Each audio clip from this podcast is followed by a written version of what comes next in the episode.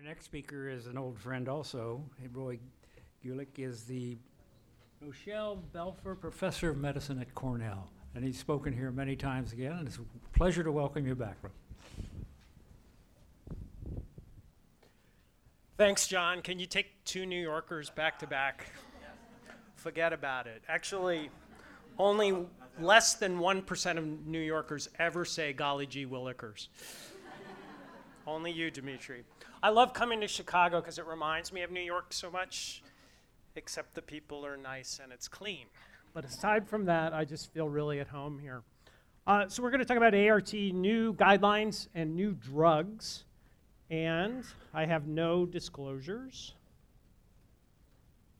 My objectives are to be familiar with current recommended and alternative ART regimens according to guidelines, uh, describe some research data that may challenge these guidelines, and I'm going to talk about three invest or actually more than three, but you only have to remember three uh, investigational agents in the pipeline. So let's start with the question: Which of the regimens that you see listed here is not a recommended regimen according to current DHF, DHHS guidelines. So scan down and pick out the one that doesn't belong.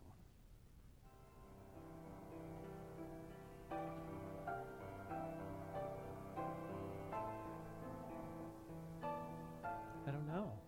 So dramatic. Okay, good. So 62% of you recognize that rilpivirine is no longer on the list of recommended regimens either with TDF FTC or with TAF FTC. And that's because of data, we've cited this several times today, that it is less effective in people with CD4s below 200 or viral load levels above 100,000. So that one fact bumped it to the alternative list. So here are the current DHHS guidelines updated January 28th of this year, and these are the recommended regimens. And the outline for the regimens is something we've had now for several decades two nukes plus a third drug. As you know, there's one protease inhibitor based regimen, TDF, FTC, and boosted darunavir. And all of the other regimens are integrase inhibitor based. And so that includes co-formulated abacavir 3TC dolutegravir, TDF FTC dolutegravir, TAF FTC elvitegravir Cobi, all co-formulated into one pill. The same, only with the older formulation of TDF, and TDF FTC and raltegravir. So these are the current recommended regimens. One, two, three, four, five, six regimens. We also have alternative initial regimens, again with the same design, two nukes plus a third drug. As you know, non nucleoside regimens were moved from the latest edition of the guideline, or from the previous edition to the current edition.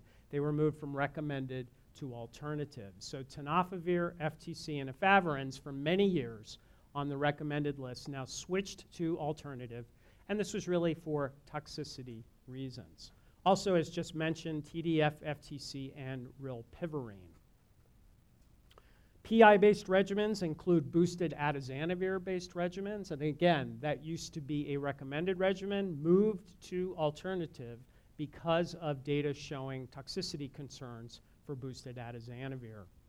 Darunavir with abacavir or cobicistat is considered alternative because of fewer data available and TDF, FTC, and darunavir with Cobi for the same reason, just less data with the newer booster cobicistat. So this is where we are today. That's recommended and alternative. What I think is interesting is what happens next. So there are some head-to-head comparative studies of our recommended regimens. And some of these you've seen. These, these are three examples. That doesn't work um, all from recent studies that were published. So the first cited here is ACTG 5257. It was a huge treatment naive study. Over 1,800 treatment naive patients were randomized equally to one of three options. All received two nukes.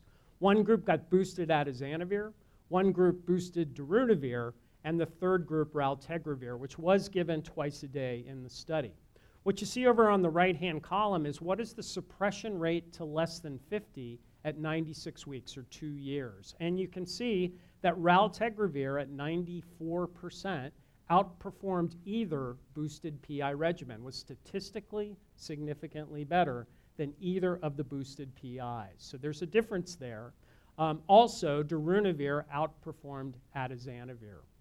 And then you look at the single and flamingo studies, both of them published and then updated with 96 week data just in the last year. And uh, these were head to head comparative studies using a dolutegravir based regimen versus a challenger. In single, the uh, standard of care regimen was a efavirenz based, and in Flamingo, it was boosted darunavir based. And you see for both of these studies, 96 uh, week data, that the dolutegravir regimen outperformed the challenger, either efavirenz or boosted darunavir. So these kinds of data and other studies are beginning to say, hmm, not all of the regimens are the same, even though they're all recommended. So what's the guidelines going to do with data like these? Well, we don't know. We'll have to wait and see. Now, everything I showed you was three drug regimens. Should we be thinking back to two drug regimens? So, the old timers like me, when you say that the hairs on the back of their neck start to stick up, because we've been through this before, we've compared three and two drug regimens, and three was always better. But these days, we have newer drugs that are more potent, more convenient, and better tolerated. And so people are beginning to go back to the idea could we get away with two drugs. And this is just for your interest. It's a small pilot study called PADDLE. I have no idea why they called it that. It was treatment naive individuals, and this was done in Buenos Aires, Argentina, with viral load levels up to 100,000, so all treatment naive. You could see it's small, only 20 people. But they took an investigational regimen, two drugs, of dolutegravir and 3TC. That's an appealing two drug regimen again, for potency, convenience, and tolerability. And because 3TC is generic, they could be co formulated in the future. So, what they did uh, was to present their preliminary data at the EACS, that's the European meeting. And it turns out all 20 of these people suppressed their viral load levels to less than 50 by week 8, and all 20 were durable to week 24. Now, is that enough to say, whoa, I'm going to go start everybody on this at home? No, don't do that. But it's interesting data. So that actually, uh, and they updated what was the over, uh, overall viral load decline at the CROI meeting just earlier this year. And you can see on PADDLE it was about 2.8 log reduction. And that was compared to three drug regimens in Spring 1 and Single, uh, about the same viral load reduction. So this looks like quite a potent two drug regimen but again, don't do anything based on 20 patients. So the uh, AIDS clinical trials group took a look at that and said, wow, let's, uh, let's make it bigger. And so we have a pilot study that's enrolling now with 120 people, and we raised the viral load cutoff to 500,000 copies. So uh, Baiba Berzins is here from Northwestern. Baiba, raise your hand. She's all the way over there. And she's the study coordinator locally in town who's doing this study. Um, turns out it's open. Baiba, you're looking for referrals. So anybody who has someone who might be interested in doing this, uh, please talk to Baiba during the break. Did I mention that it's open? It's open. And it's, uh, how many do we have as of this morning? 70, 76 people randomized. So there will be more data. Behind the scenes, there are phase three studies being talked about. So if this works, this could completely change what we do. So stay tuned. Okay, which new class of drugs is in advanced clinical development? Is it an uncoating inhibitor, an RNase H inhibitor, a maturation inhibitor, a CD8 attachment inhibitor, or a CXCR4 antagonist?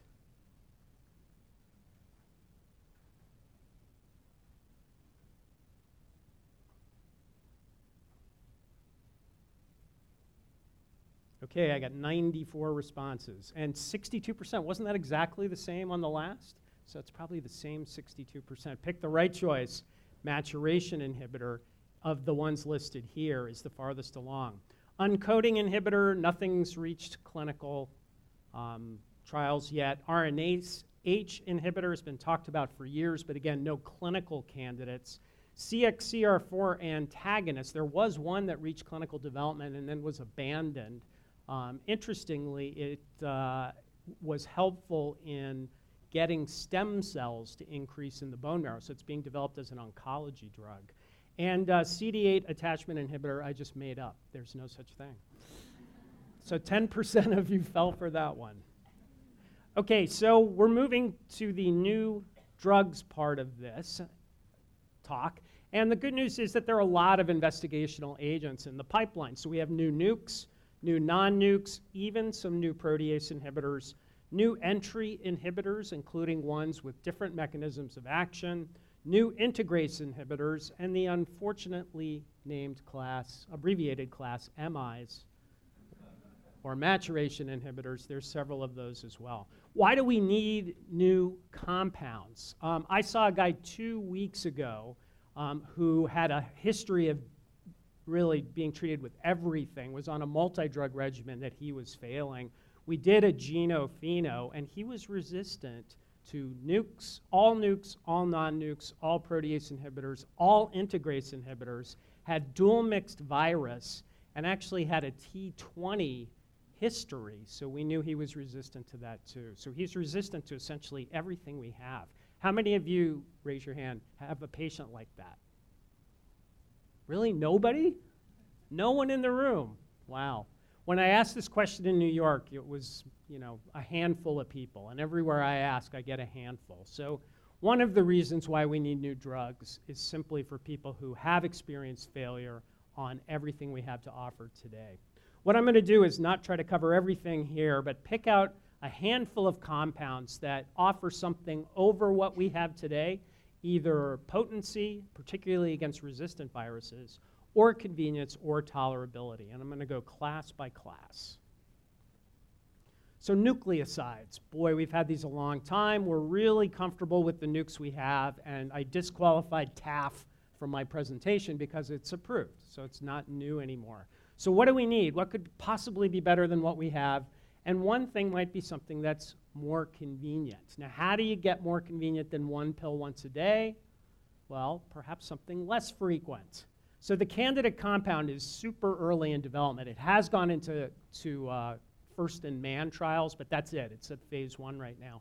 It's called EFDA, it's an adenosine um, uh, analog and it's a non-obligate chain terminator. So it's a new class. Just when you thought it was over, you have to learn a new class called NRTTIs, nucleoside reverse transcriptase translocation inhibitor. So it, someone said, ooh. so it inhibits the translocation of the whole enzyme, the reverse transcriptase enzyme, along the template of the RNA. And that's how this drug works. It's potent in the test tube, as you can see there, and it uh, has potent activity against HIV 1, HIV 2, and multi drug resistant strains, including multiple nucleoside resistant strains. Well, that sounds good, but why are we really interested in this compound? And that is it's long acting. So here is data from the CROI presentation. This is first in man, it's a small study, um, a handful of people, and they gave a single dose at time zero here and then followed them for viral load level. And if you, if you can't see the scale, we're actually looking out to 10 days later.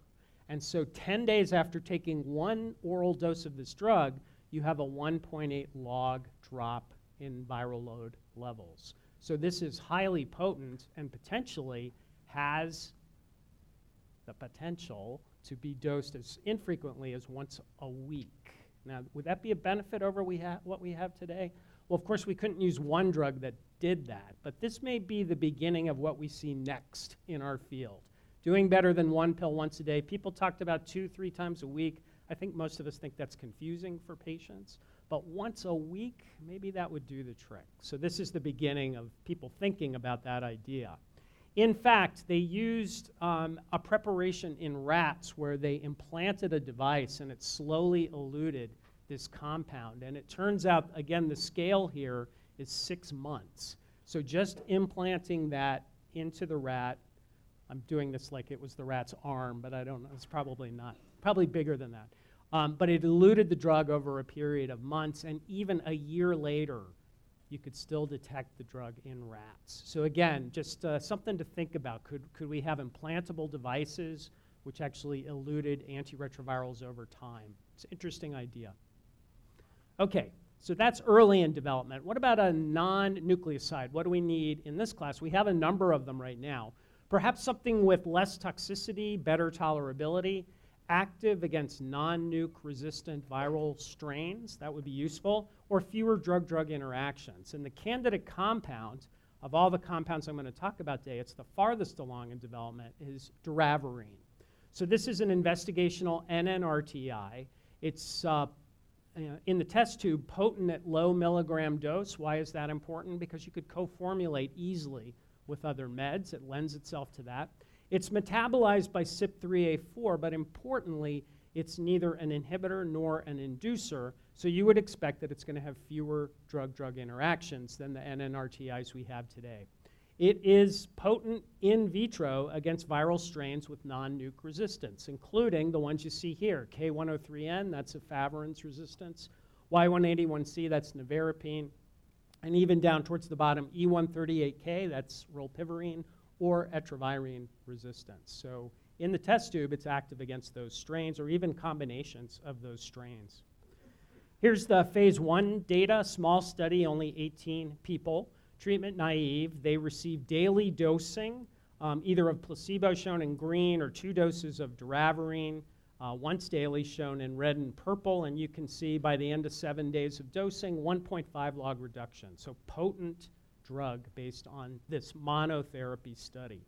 That uh, led to the phase two study, which is bigger. Over 200 treatment naive participants were enrolled in here. They received two nucleosides and then either doravirine in the light green or efavirenz in the gray. And we're looking at 48 week suppression rates. And you can see by the end, we're looking at the proportion less than 50. It's uh, just under 80% of all patients who enrolled in the study were suppressed by the end of 48 weeks. So certainly comparable virologic activity between doravirine and efavirenz over 48 weeks. And this was updated by Jose Gatell at the CROI meeting. What about tolerability? Well, that was looked at carefully. One measure of this are what the investigators considered to be drug related adverse events, and uh, I've circled it for you there. You see, it's about 30% in the doravirine group and nearly twice that many, 56% in the efavirenz group. So fewer drug related side effects, almost half as many with doravirine, seeming to imply that it's better tolerated than efavirenz. What about an in- integrase inhibitor? We've got three of them. We've been talking about them all day. What could possibly be better than the integrase inhibitors we have today? Um, well, again, better convenience. Are there longer acting ones? And uh, the candidate compound is cabotegravir, so abbreviated CAB, as in uh, I need to call a cab, or I'd like a cab with the steak, please, or something like that. Anyway, it's an integrase similar to dolutegravir, so the structures are very similar. It has a similar resistance pattern. It is available in an oral formulation, and that showed potent antiretroviral activity, which has been published. But that's not what we're interested in with this compound. What we're interested in is the new nanotechnology formulation of cabotegravir. So you can give this compound parenterally. Sub-Q or more likely intramuscular injections are how cabotegravir is going to be given. And this compound has an exceedingly long half-life. So note it there. It's 21 to 50 days. So here's the Thanks for whistling. So the, the, uh, here's the pharmacokinetic curve. At time zero, people received a number of different doses of cabotegravir given either intramuscularly or subcutaneously, and then they simply followed levels over time. Now, when you usually look at PK curves, pharmacokinetic, you're looking at hours, perhaps, or days. Here we're looking at weeks Okay, this is a year of data. You can see that at some of the doses, after one injection, you could still detect cabotegravir a year later. So this is truly a long-acting compound. Now, if you get a little more conservative and you draw a line at the uh, inhibitory concentration, 90% IC, uh, which is protein adjusted, you can see many of the arms still have good levels, months after giving a single injection. But what turns out that they are targeting either Q8 or Q12 week dosing for cabotegravir. And you can see some of the doses, you're well above the target level after single doses. So this is a compound that's probably going to be developed as an every other month or every eight week parenteral injection. Would that be a benefit to some people? Yeah, I think you'd agree. There are certain groups that would um, benefit from this kind of option. What about side effects? Uh, so far, what's seen to date are injection site reactions, not the ones you remember from T20. These are better tolerated and milder. So here is the latest data with uh, injectable cabotegravir. It's a study called Latte 2. which Sounds pretty good right now. And uh, this was presented at the CROI meeting. Um, it was a study of treatment naive individuals. You can see over 300 of them. At time zero, they went on the oral form of this drug. Now, why did they do that? Makes good sense, right? You're on the oral form just to make sure that there's no side effects. Because once you inject it, it's there. You can't get rid of it after injection. So they gave them abacavir 3TC and an oral formulation of cabotegravir for 20 weeks. And then they took the people who were suppressed, and nearly everyone was suppressed, and then randomized them to one of three options. So the first group got injections of cabotegravir with injections of a similar formulation of rilpivirine, both intramuscularly, and they got those once a month.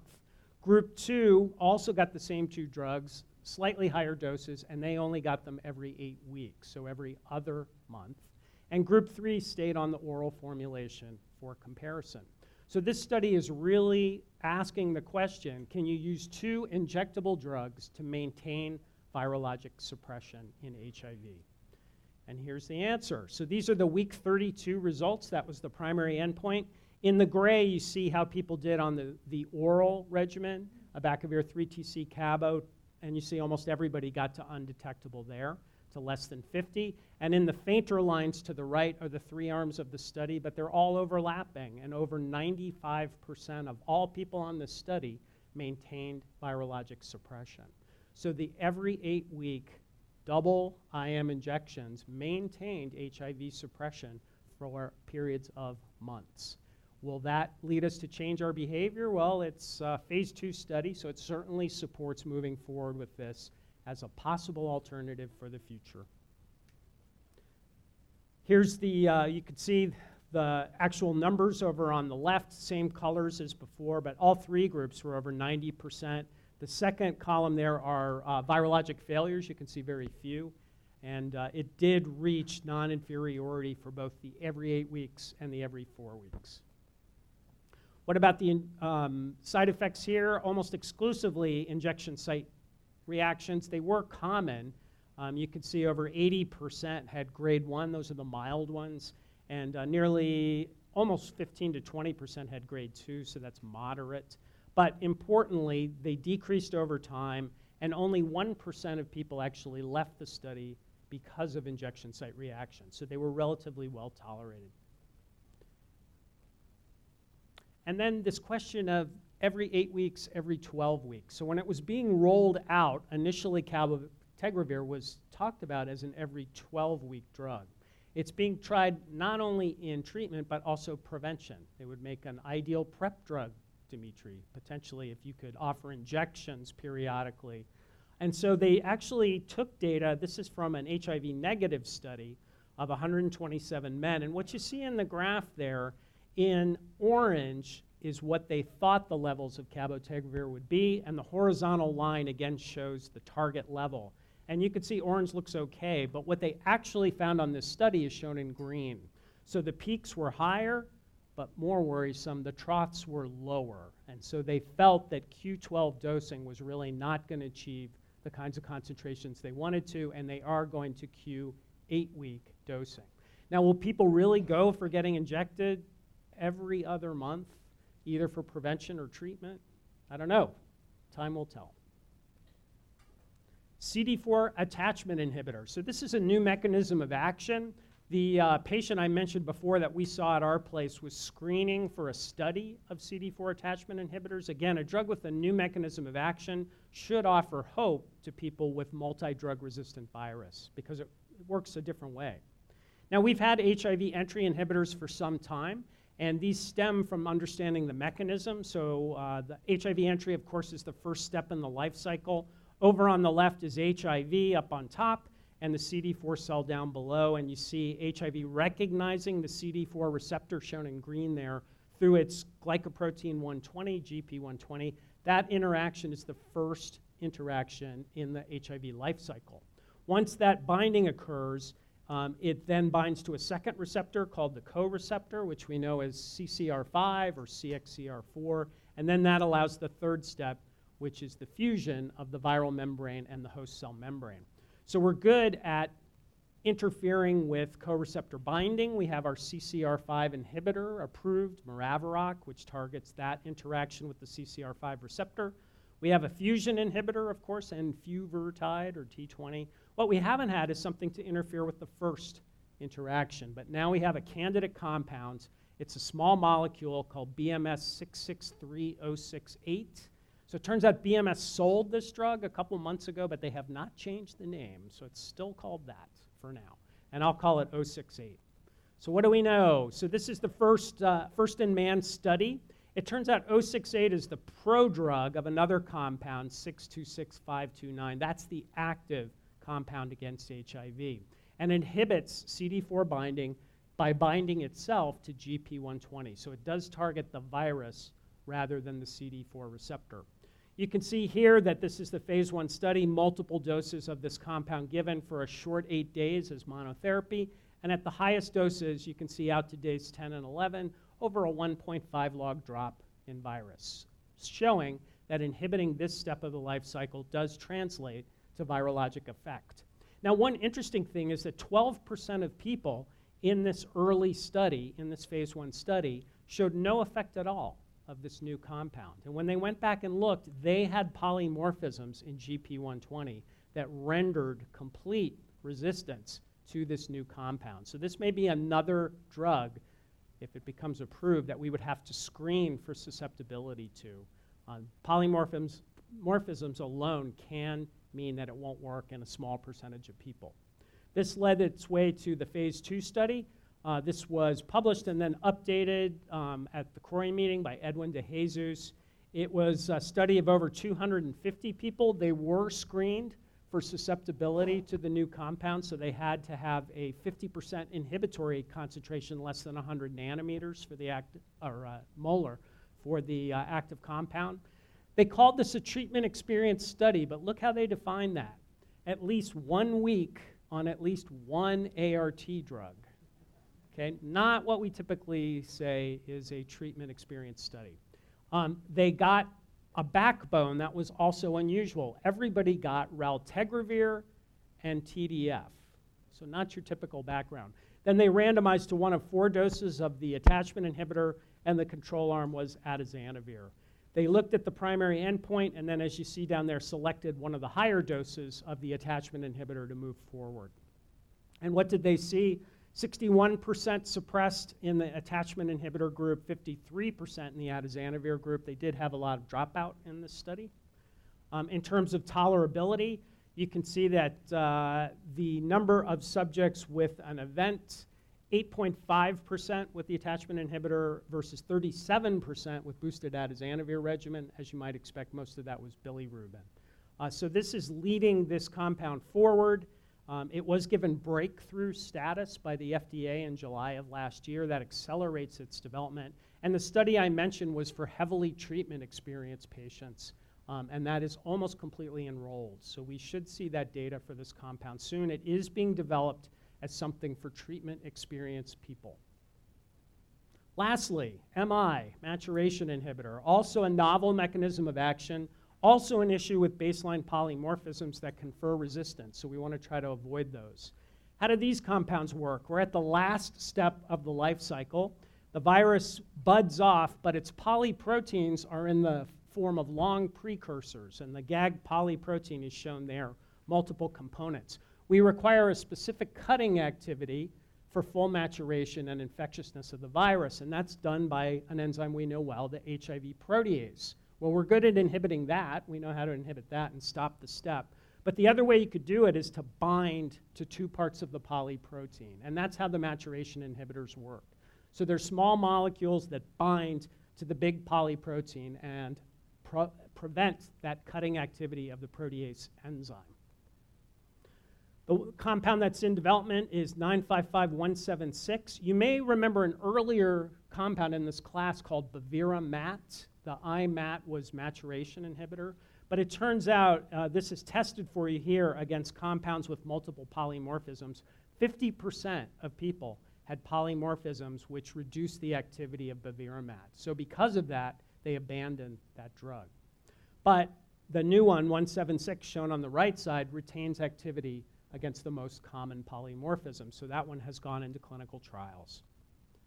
What about people with protease inhibitor resistance? Because these are acting on the same step, might that mess up the activity of the maturation inhibitor? And so we heard at CROI that they took isolates from people who had failed prior protease inhibitors, and then they took highly PI resistant viruses. They tested this in the test tube. The maturation inhibitor retained full activity. So PI resistance did not affect the maturation inhibitor. And that led its way to the phase one study. You can see here again multiple doses, um, a very short 10 days of dosing, and at the highest doses, 1.5 log decrease. Again, showing a new mechanism of action has significant virologic activity.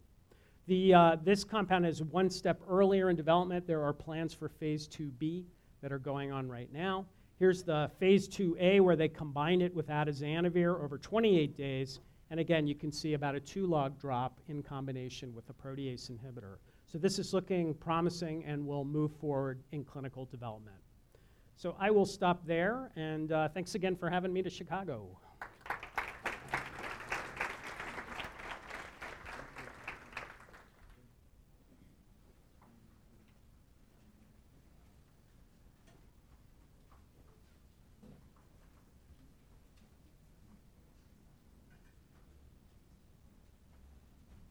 Long one.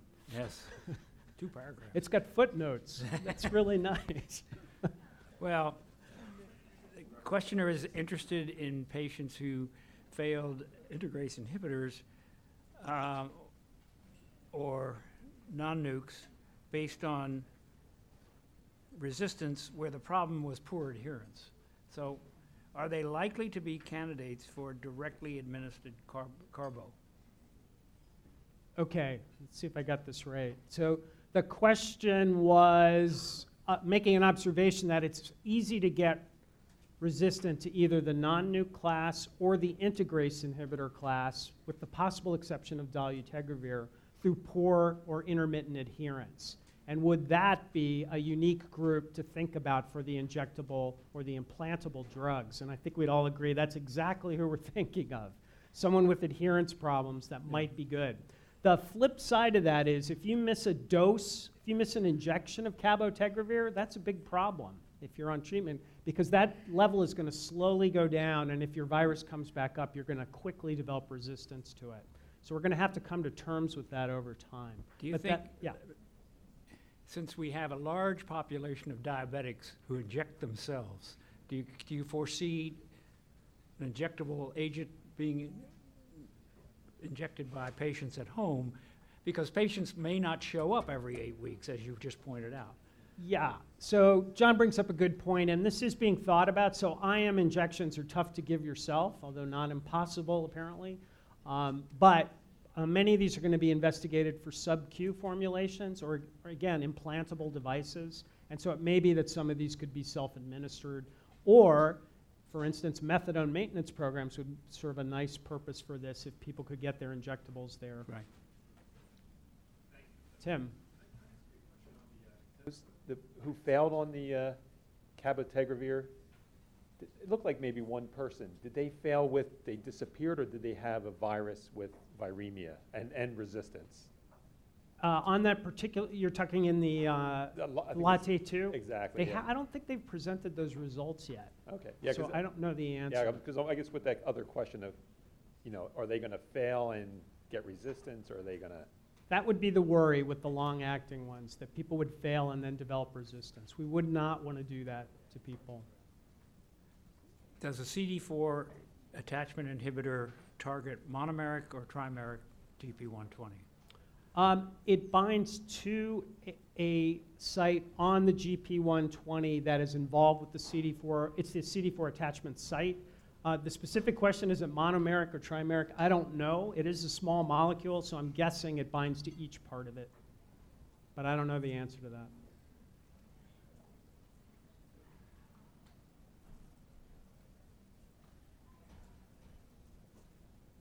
So one muffin says to another. No, just kidding. Thank you, Chip.